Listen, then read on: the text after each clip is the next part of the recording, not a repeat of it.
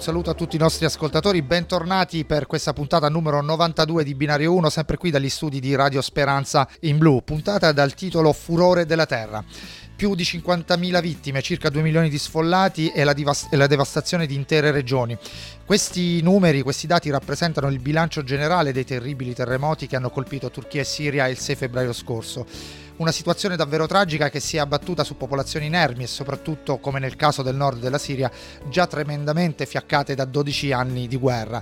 E vogliamo parlare proprio di questo, siamo già come Caritas, come Rete Caritas attivi su questo argomento sin dalle prime ore del post terremoto. Lo faremo oggi con un tris di ospiti molto importante che ringraziamo per essere qui con noi, per dare il contributo all'argomento, ospiti con cui iniziamo subito e ce li presenta mano a mano il qui presente Corrado De Dominicis. Ciao Corrado, ben ritrovato. Ciao Giannicola, ben trovati a tutti i nostri ascoltatori e cominciamo proprio con Laura Stopponi, che è responsabile ufficio Europa di Caritas Italiana. Ben arrivata sul Binario 1 Laura. Grazie a voi per l'invito. Ciao Laura. E proprio partiamo da quello che è successo il 6 di febbraio, una grandissima nuova ferita che è stata inflitta alla terra ma soprattutto ai popoli appunto di Turchia e Siria, che sono state devastate da un violento terremoto ma da tante scosse che ancora a distanza di quasi 2 mesi continua a costringerci alla conta delle vittime. Allora Laura, ci fai un po' il quadro generale di cosa Caritas e la rete di intervento internazionale si sono trovate davanti sin dalle prime ore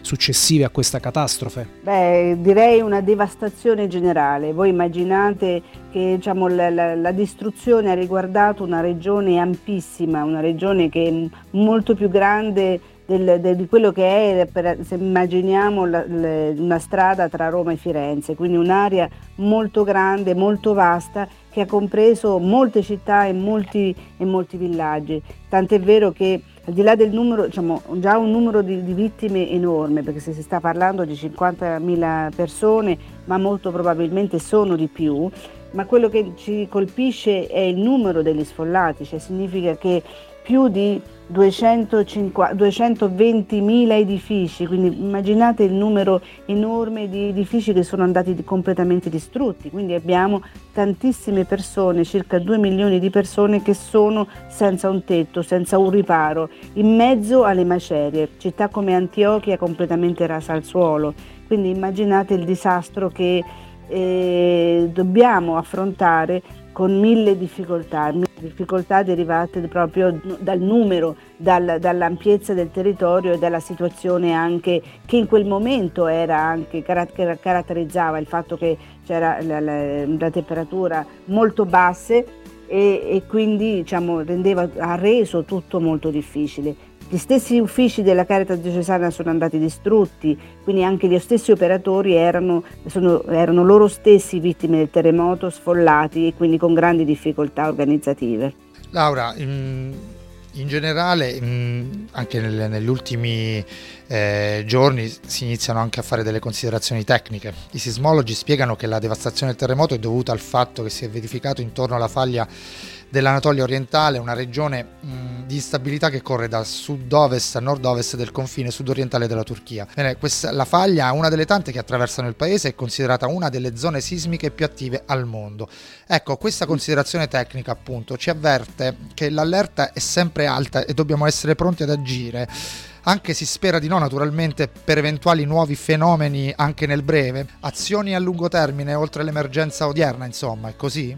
È proprio così, noi soltanto negli ultimi 2 anni avevamo già registrato altri 2 terremoti naturalmente di misura minore, una al sud sempre nella zona di Antiochia e uno verso Smirne. Ci aspettiamo il grande terremoto di Istanbul, proprio per questo nel processo anche di riorganizzazione della Caritas in Turchia di questi ultimi anni si era creato proprio un settore, un dipartimento per l'emergenza per fare tutto un lavoro formativo di prevenzione del disastro, ma naturalmente È anche vero che la Caritas in Turchia è molto piccola, e mentre il paese è enorme e naturalmente, visto il numero dei terremoti, è molto difficile. Certo è un lavoro importante da fare, da portare avanti in quel paese.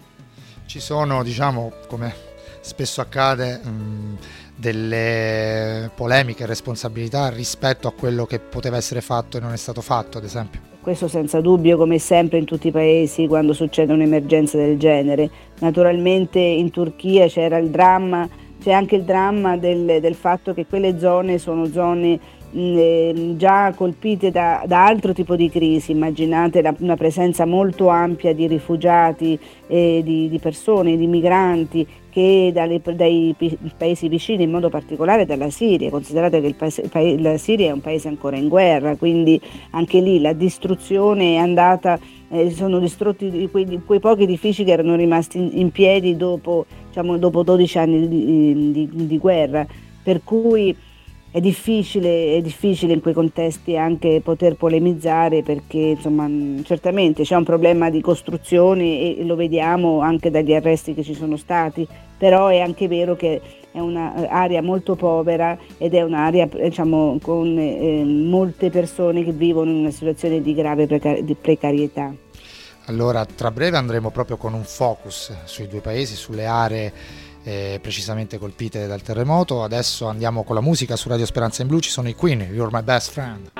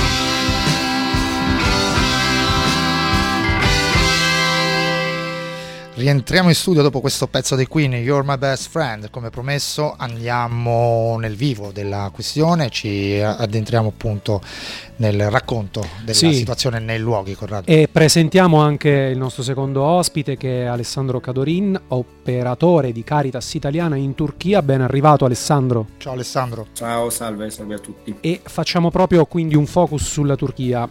Allora, che situazione c'è al momento nel paese, Alessandro? come procede la macchina degli aiuti e del supporto alle persone sopravvissute, che quindi, come anticipava Laura, sono anche in questa situazione di essere sfollate senza più nulla, e quali magari qualcuna delle testimonianze dirette che racconta di storie di sofferenza che in questo momento si sommano a tutte le varie magari sofferenze che in quel luogo specifico hanno in carico le persone.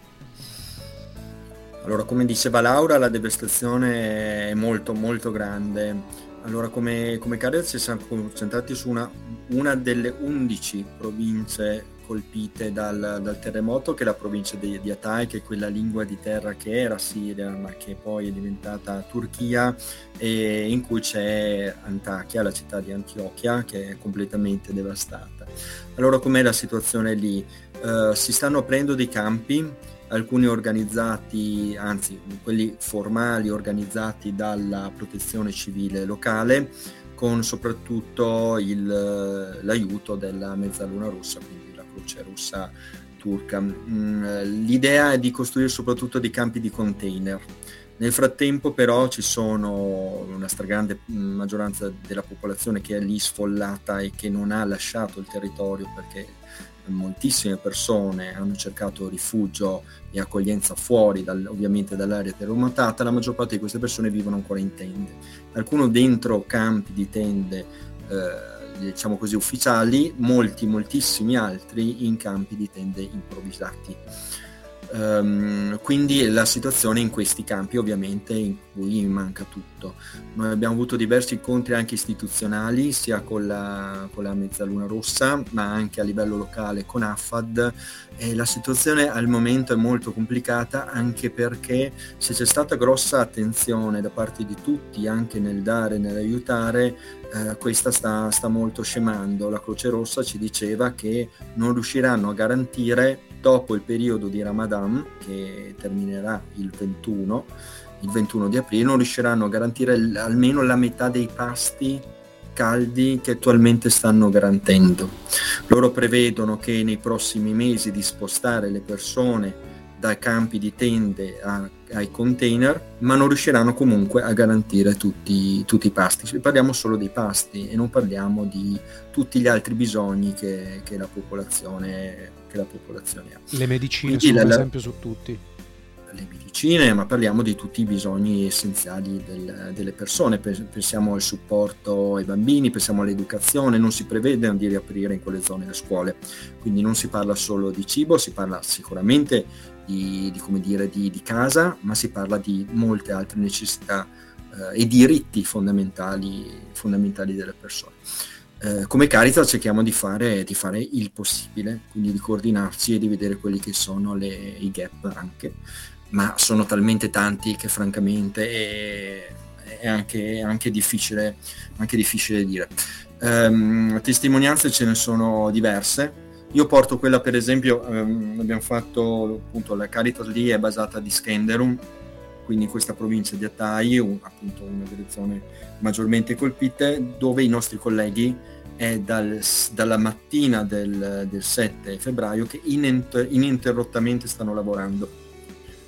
E mi colpiva questo momento, sia, chiamiamola così, riunione di coordinamento, ma che era diventato a un certo punto anche un gruppo, come dire, di aiuto, di sfogo. Certo. Poi questa nostra collega ci diceva: io l'unico momento di stacco che ho e che voglio avere è quando faccio la doccia, perché altrimenti vengo sommersa e soffocata da tutto quello che mi sta succedendo, nella mia vita. E dicevano: meno male che posso tenermi impegnato dalla mattina alla sera, non voglio staccare perché c'è troppo, c'è troppo anche dolore, cioè persone perse, amici che non ci sono più, e tutto attorno ci sono queste macerie. Per cui quando noi spesso parliamo di supporto psicosociale, parliamo di traumi, parliamo di post-traumatic stress disorder, questo è effettivamente così, cioè tanto bisogno di stare vicino a quelle persone e anche di aiutarle con dei professionisti. Come Caritas stiamo pensando anche di fare questo tipo di aiuti. Non è sempre semplice, perché la Turchia è uno Stato nel senso proprio, cioè che vuole anche non solo coordinare, a volte anche tenere molto sotto controllo tutto questo, e per cui si chiedono molte autorizzazioni e a volte è molto complicato muoversi, ecco, nei, chiamiamoli così, dettagli della burocrazia.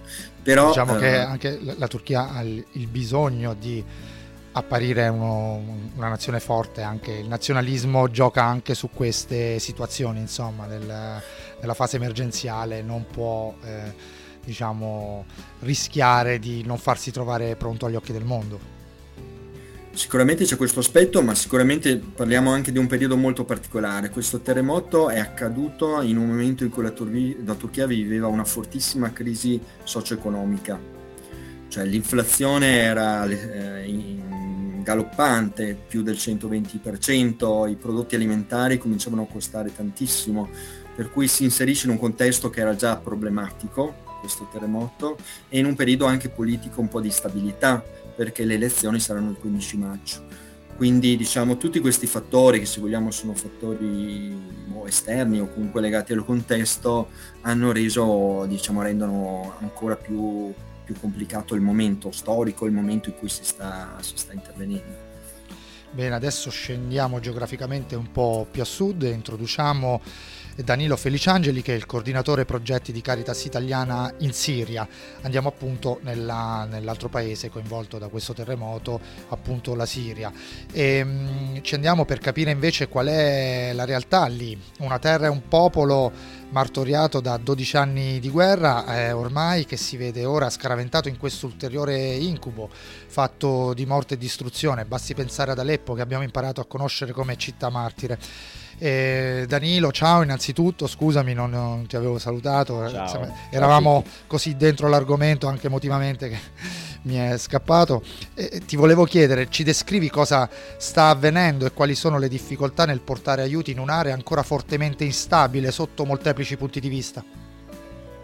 Sì, appunto, sta avvenendo che il popolo siriano purtroppo non ce la fa più, questa è la realtà.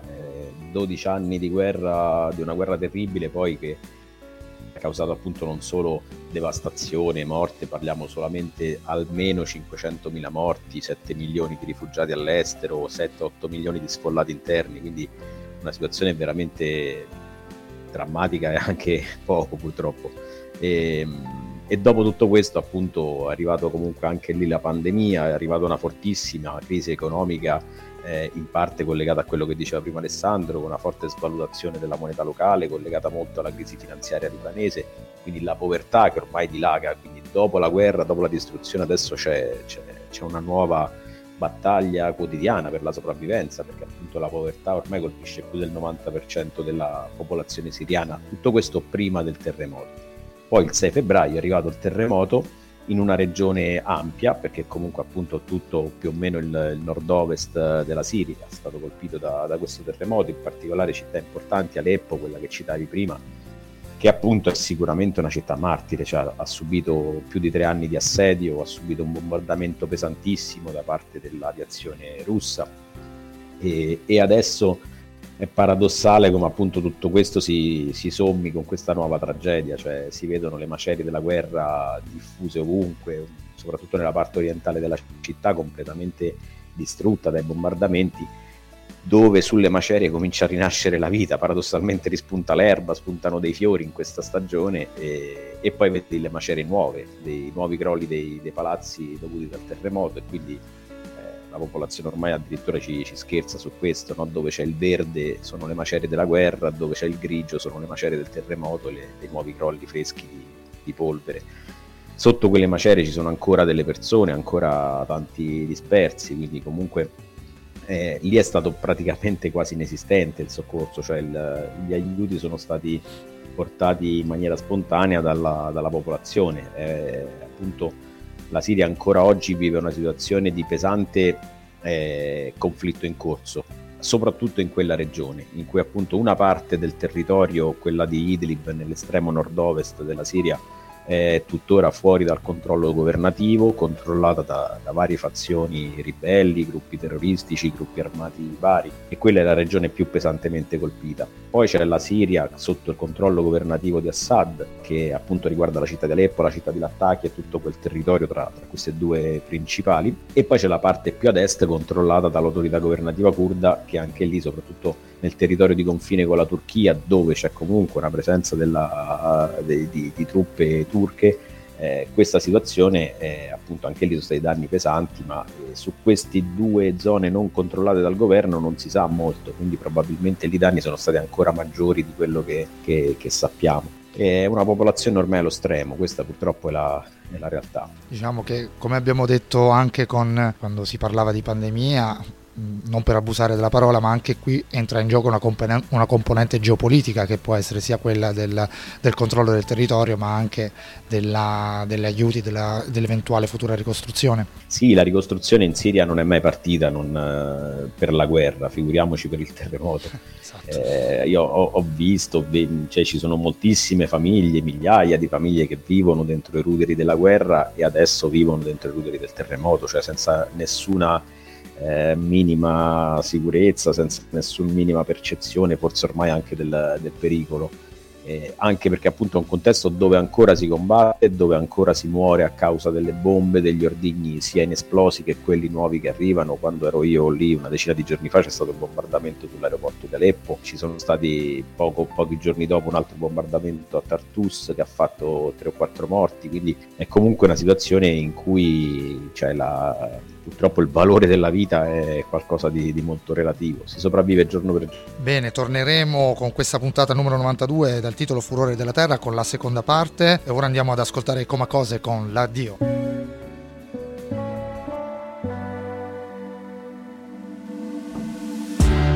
Essere veri quanto può far male, quando non ha concesso litigare, per non deludere le aspettative. Dopo 6 anni di diapositive, nel camerino il pianto cola il trucco, restare zitti per non maledirsi, come un silenzio che racconta tutto. La cicatrice quando togli il piercing, davanti al mio cuore c'è una ringhiera, sul tuo che è sempre stato uno strapiombo. Lo sai che mi è piaciuto anche caderci, sì però mica puoi toccare il fondo, magari è solo questa vita strana, con le valigie sempre mezze fatte, magari è solo che ci si allontana, se si vuole ciò che si combatte. E sparirò, ma tu promettimi che potrò sempre ritornare da te, se mi dimentico me, com'ero, quando l'orgoglio era ancora intero.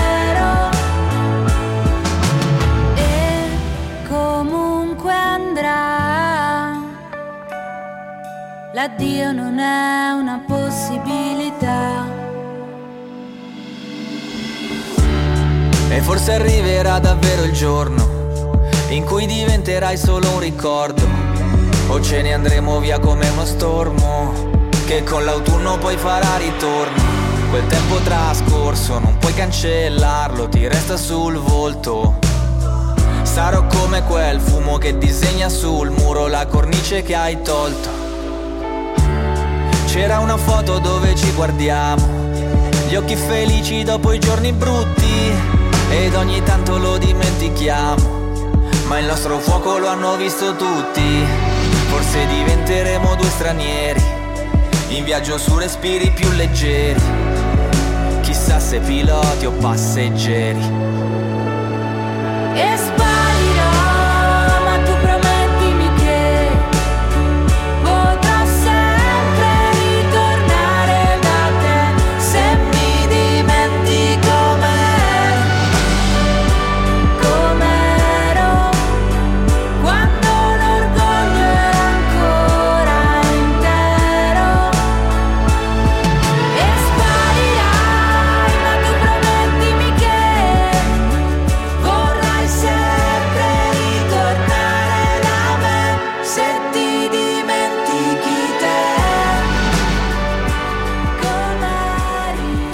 Eccoci qui, rientriamo in studio per questa seconda parte della 92esima puntata di Binario 1 dal titolo Furore della terra. Siamo in compagnia di Laura Stopponi, ufficio Europa di Caritas Italiana, Alessandro Cadorin, operatore di Caritas Italiana in Turchia, e Danilo Feliciangeli, coordinatore progetti di Caritas Italiana in Siria. È il momento, non ce lo siamo dimenticati, della nostra rubrica di Peppino Terenzio, Pensavo peggio, sì, come sempre abbiamo cercato di scoprire il sentiment rispetto all'argomento di giornata, grazie a Peppino che nei nostri servizi raccoglie un po' quelle che sono le riflessioni dei nostri accolti, e andiamo a scoprire come anche per chi è già in difficoltà eventi come questi significhino qualcosa di particolare. Ci sei, Peppino? Peppino? Un caro saluto a Giannicola e Corrado. Ciao Peppino. In questi giorni presso i nostri servizi, tra accolti e volontari, spesso il pensiero è stato rivolto alle vittime del tragico terremoto che ha devastato la Turchia e la Siria un mese fa. Quello che più ha colpito sono i numeri, circa 60.000 morti e oltre 120.000 feriti. In un momento storico come questo, tra guerre, siccità e terremoti, qualcuno grida alla fine del mondo. A noi italiani, a differenza di altri paesi, ci viene spontaneo ad essere concreti e solidali in queste situazioni, avendo subito sulla propria pelle le stesse tragedie, ed ognuno nel suo riesce ad avere slanci di generosità verso chi soffre. E come sempre, pensavo peggio. Grazie Peppino, sempre prezioso il tuo contributo, perché ci riporti davvero le testimonianze dei più fragili su argomenti importanti come quello di quest'oggi. La solidarietà, appunto, quindi quello che può fare la comunità per andare incontro alle popolazioni terremotate, Corrado. Sì, sicuramente, ecco, accedendo al sito www.caritas.it, che è il sito di Caritas Italiana, c'è tutta una sezione dedicata anche alla possibilità di fare delle donazioni. E poi mi rivolgo anche ai nostri ospiti, il 26 marzo la CEI ha indetto questa colletta nazionale. Laura? Sì, proprio per far fronte ai bisogni, agli enormi bisogni che, diciamo, già registriamo adesso, ma registreremo per lungo tempo, per, diciamo, tanti anni, la Conferenza Episcopale Italiana ha indetto una colletta, quindi ha chiesto a tutte le parrocchie, a tutte le diocesi di raccogliersi intorno a questa popolazione, quindi innanzitutto attraverso, diciamo, una raccolta fondi, ma non solo, abbiamo messo a disposizione anche degli strumenti di animazione proprio per far sì che diventi un momento di riflessione e anche di preghiera vicino a queste popolazioni, perché quello che noi chiediamo è di non abbandonarle, nel senso che non è soltanto ora, in questo momento li pensiamo e poi con un gesto doniamo e finisce lì. Occorre, ed è importante che nel tempo ci ricordiamo di queste popolazioni, perché immaginate, per ricostruire e per riattivare una vita minima in quei luoghi ci vorranno anni. Quindi è semplicemente l'inizio di un percorso, almeno per noi e speriamo anche per tutte le comunità parrocchiali. Tante diocesi e comunità parrocchiali si sono già mosse, ad esempio come noi qui nella diocesi di Pescarapenne, già dalla settimana della prima di Quaresima abbiamo lanciato la nostra Quaresima di carità proprio in favore delle popolazioni terremotate, offerte che poi andranno proprio a confluire nella colletta nazionale del 26. E poi venerdì 24 marzo alle 15:30 celebreremo la Via Crucis della Solidarietà insieme agli amici detenuti nella casa circondariale di Pescara, e questo momento di preghiera e spiritualità che viviamo come Caritas diocesana sarà proprio in comunione con le popolazioni di Turchia e Siria. E allora, dunque, grazie a Laura Stopponi, Alessandro Cadorin e Danilo Feliciangeli per essere stati qui con noi ed averci portato in questa dimensione, appunto, di questa puntata numero 92. Grazie davvero per il vostro contributo e buon lavoro per tutto. Grazie a voi. Grazie a tutti. Grazie. Ciao. E siamo giunti alla conclusione anche di questa puntata numero 92. E da Giannicola D'Angelo un ringraziamento, una risentirci alla prossima puntata sempre qui da Radio Speranza in Blu. La conclusione come al solito a te, Corrado. Nulla di quello che accade all'uomo deve risultarci estraneo. San Giovanni XXIII. Grazie e alla prossima puntata di Binario 1, sempre qui su Radio Speranza in Blu.